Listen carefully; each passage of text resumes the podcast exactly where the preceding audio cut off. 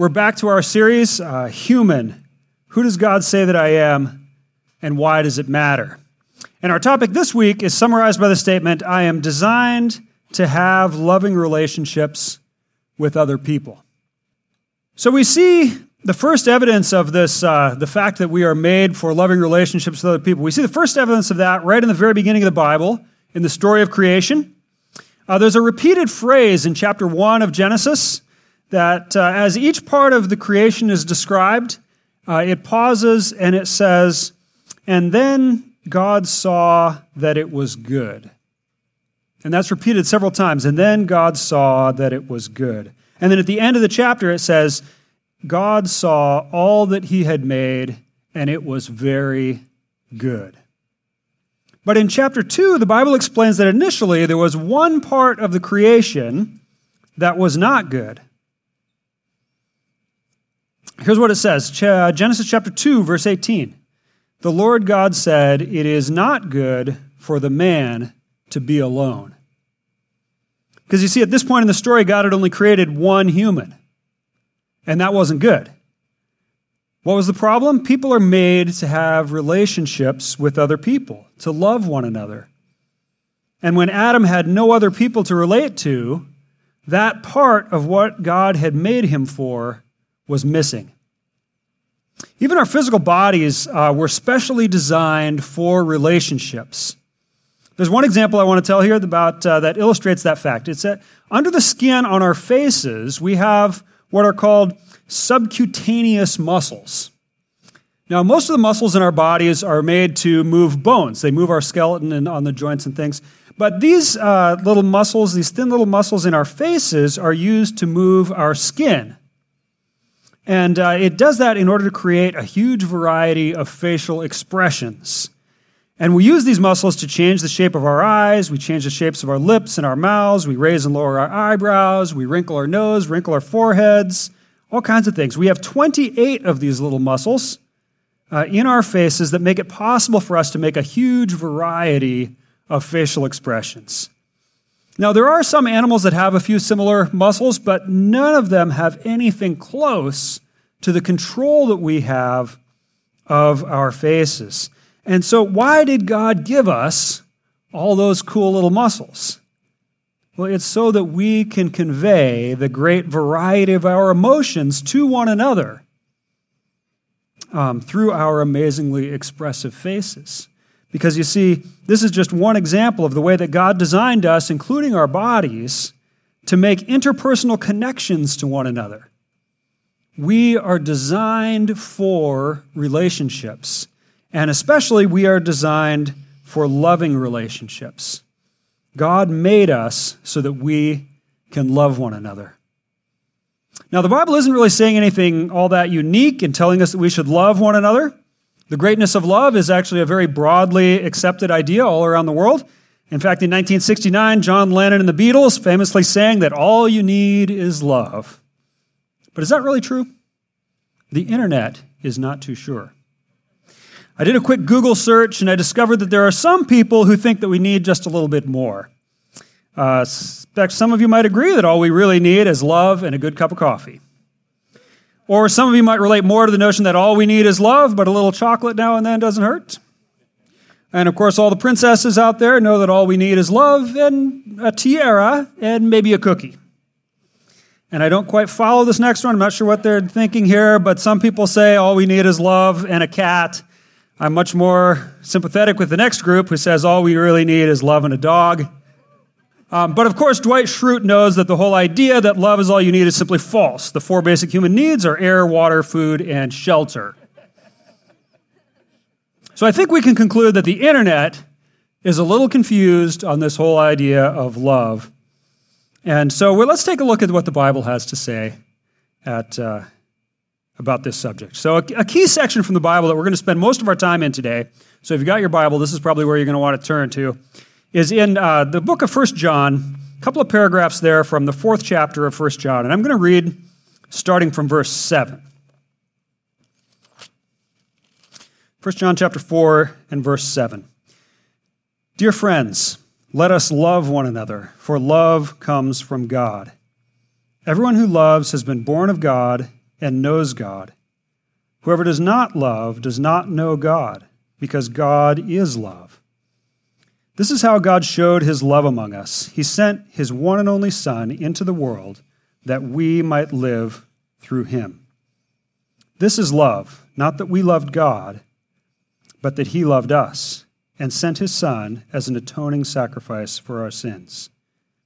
Dear friends, since God so loved us, we also ought to love one another. No one has ever seen God, but if we love one another, God lives in us, and his love is made complete in us. Uh, then skipping down to verse 20 Whoever claims to love God, yet hates a brother or sister, is a liar. For whoever does not love their brother and sister whom they have seen cannot love God whom they have not seen. And he has given us this command anyone who loves God must also love their brother and sister. Now, there's some important questions that we need to think about and get some clarity on in order to really understand what the Bible is teaching us here. But as we seek to understand just what the Bible means here and what it means to love one another, uh, let's not forget that the point of all this, the point of talking about uh, the Bible's uh, teaching here, is not just that we would understand the Bible's instruction to love, but that we would follow it. Right? So there's really no point in studying the Bible's instructions and studying the teachings of the Bible unless we are committed to do what the Bible says we're going to do. So let's just remember that as we as we talk about this. But so here's there's two key questions that I want to answer this morning. The two key questions are who are we supposed to love? And then what does it mean to love? So I'm going to talk about who first. Uh, here in 1 John, it talks about loving one another. And I think the first thing we can say uh, from that is that we're not talking here about love in the romantic sense, right? Uh, this is supposed to be a love that uh, goes beyond uh, the scope of just your marriage relationship, your wives and husbands. The Bible is talking about a love here that is to be shared with a much wider group of people. And of course, it is true that as Christians, we're supposed to have a special connection and a special bond of love with other Christians, who the Bible calls our brothers and sisters in Christ. But can we limit the instruction to love one another only to Christians, or are we also to love those who are outside the church? Probably not many of you will be surprised when I tell you that the Bible says we must extend our love beyond the church. Here's what Jesus said in the Sermon on the Mount. He said this Jesus said, You have heard that it was said, Love your neighbor and hate your enemy. But I tell you, love your enemies and pray for those who persecute you that you may be children of your Father in heaven.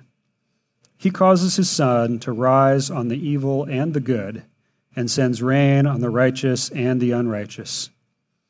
If you love those who love you, what reward will you get? Are not even tax collectors doing that? And if you greet only your own people, what are you doing more than others? Do not even pagans do that? The Gospel of Luke tells us uh, about an interesting conversation that Jesus had with another Jewish expert in the Bible uh, about the meaning of the phrase, love your neighbor. So that idea, love your neighbor, comes up a few times in the Bible. And, and Jesus and the other Bible teacher both agreed that the Bible's command to love your neighbor was the second greatest commandment in the Bible after loving God. And Luke tells us this He says, But he wanted to justify himself, so he asked Jesus, and who is my neighbor?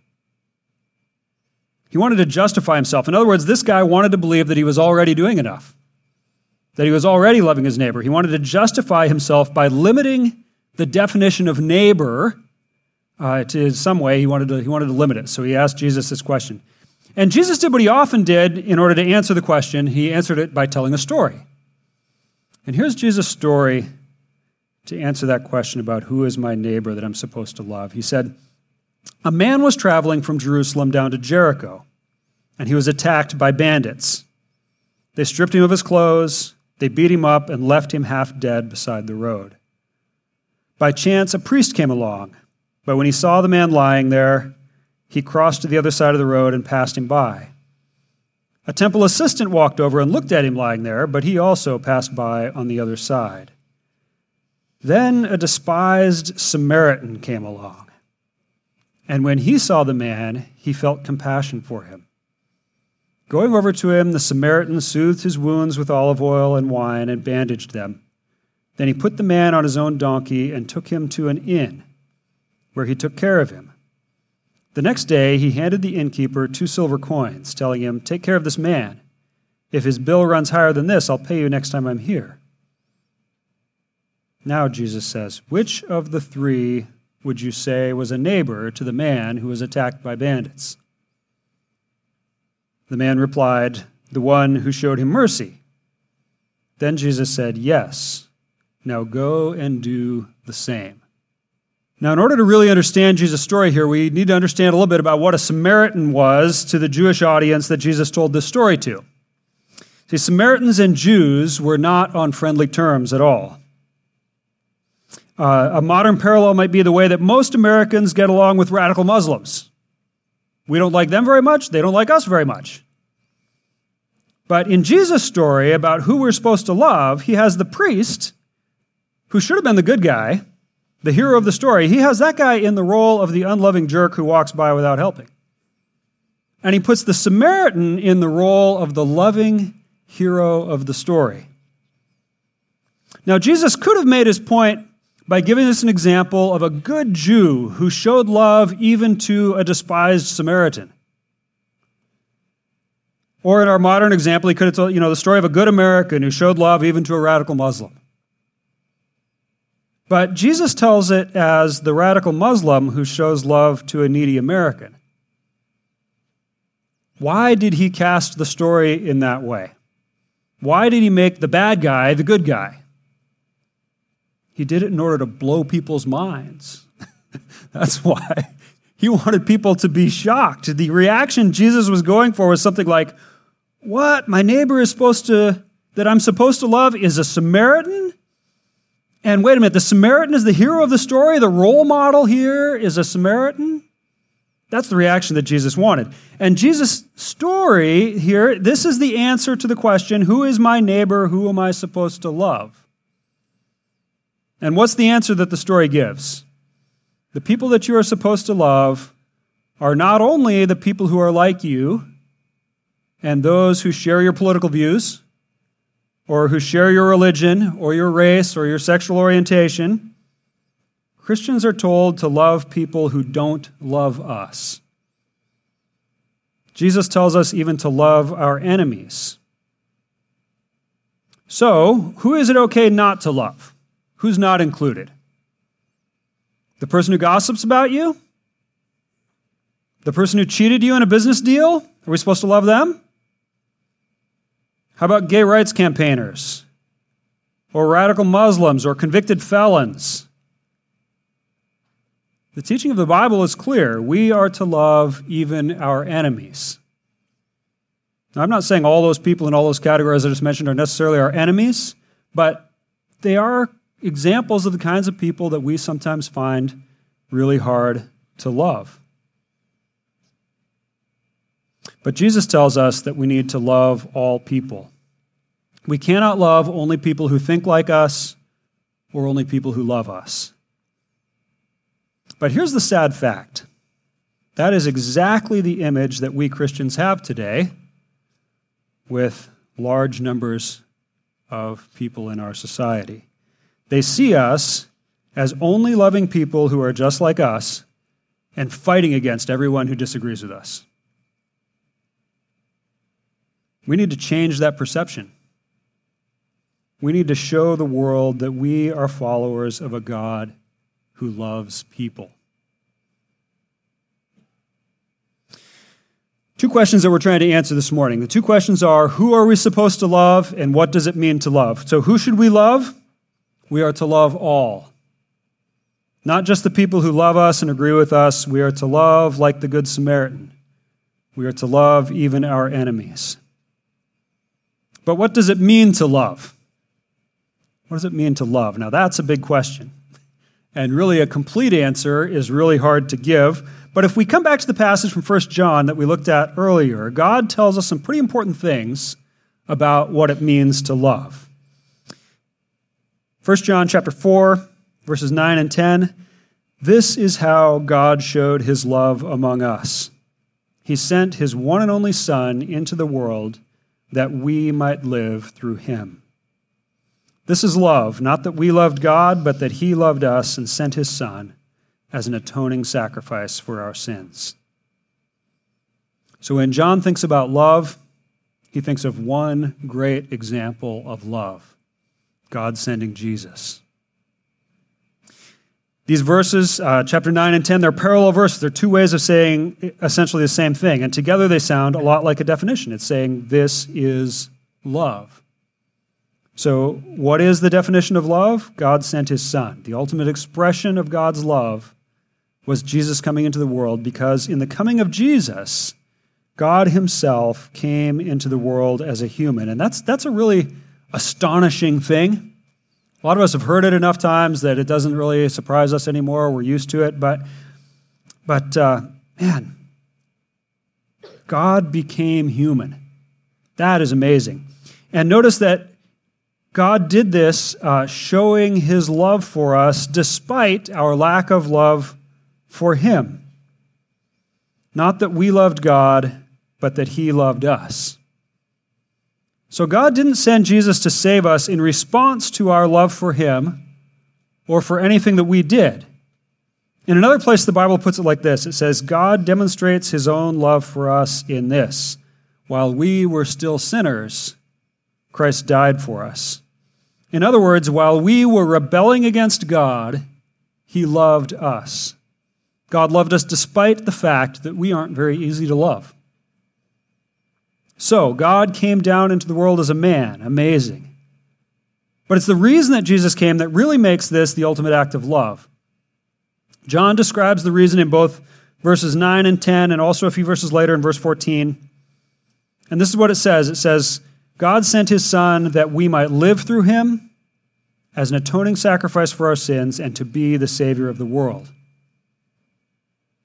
So, what does it mean to say that Jesus came so that we could live through him? It means that without him, we would die.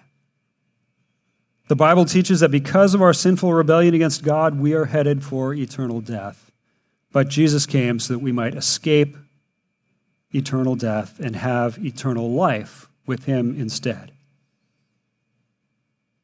And verse 10 says, Jesus coming gives us life. It says that as uh, he was sent as an atoning sacrifice for our sins. When Jesus died on the cross, it was as a sacrifice to atone for our sins. The penalty that we deserved for our sinful actions was paid by Jesus as he sacrificed himself for us. And that's why in verse 14 it can say he is the Savior of the world. What has he saved us from?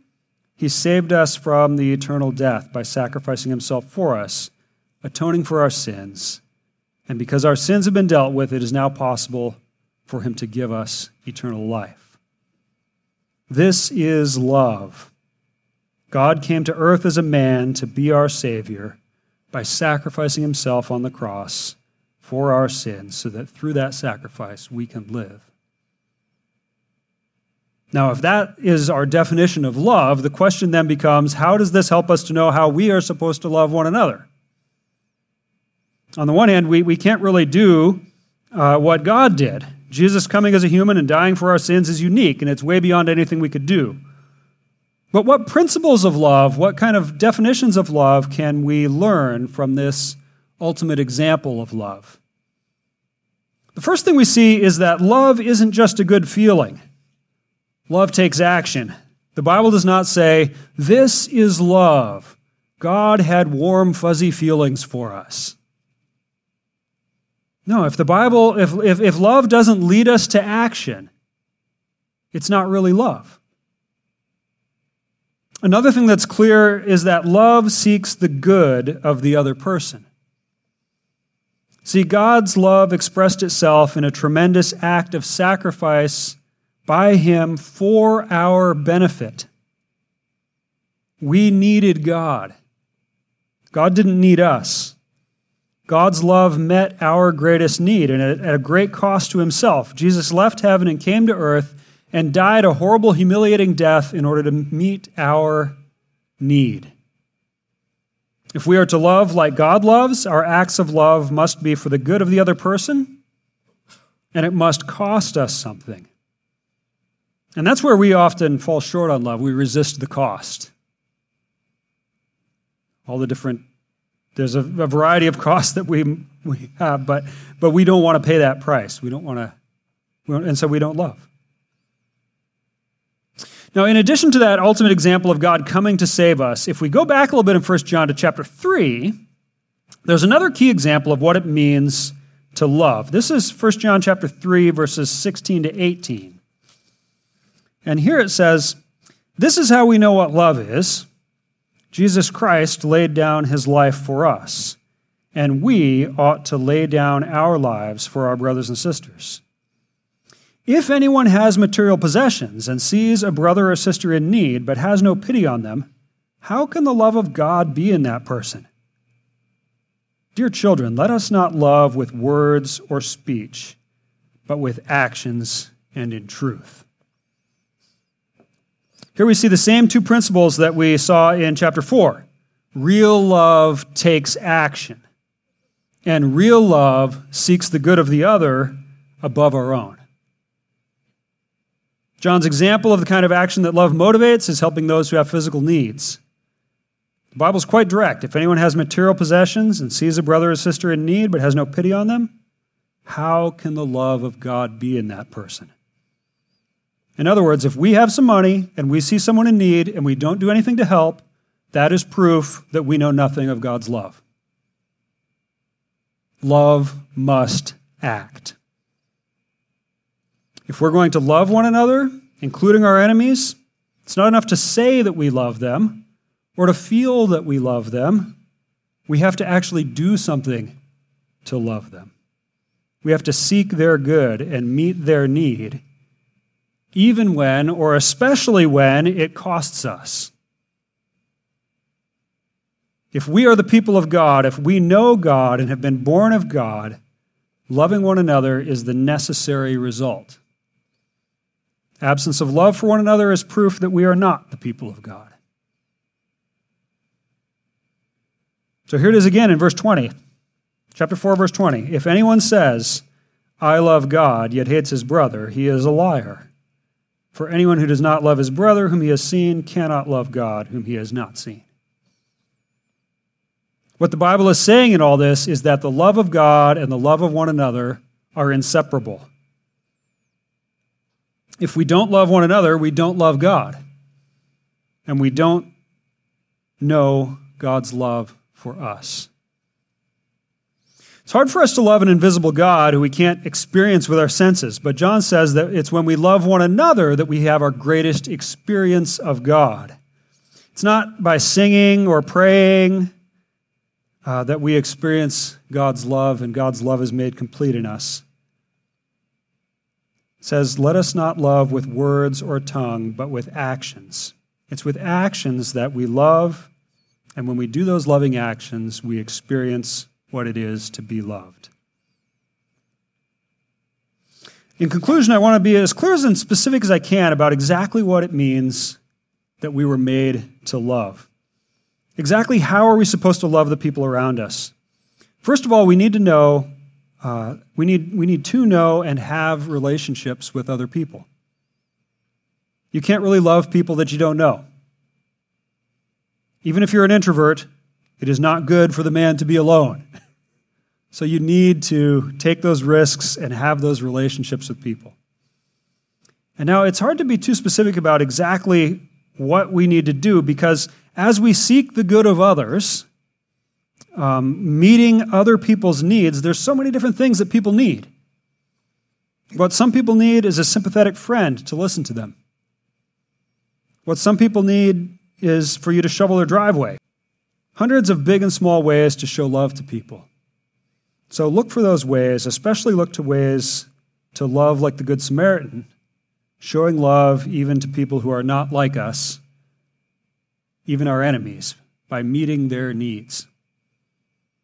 And let me give you two specific ways to follow this command by meeting needs that are very widespread. So these are things that many people need. First is the example that John uses there in chapter 3, where he says, If you have material possessions and you see someone in need, help them. Help your friends who have financial needs. Give and volunteer at a local charity. Give generously to Christian organizations like Samaritan's Purse or World Vision or Compassion or somebody that's helping the poor around the world. If you do little to help the poor, how can the love of God be in you? Another really clear and concrete way to show love to others is to meet their greatest need. Jesus has already done the greatest work of love when he provided a way of salvation for us by his sacrifice on the cross, and that met our greatest need. But God has given us a part in helping people to find forgiveness for their sins. We are to tell others the good news about Jesus. We can't save people, but we can help them to come to God and find salvation. So tell people about Jesus.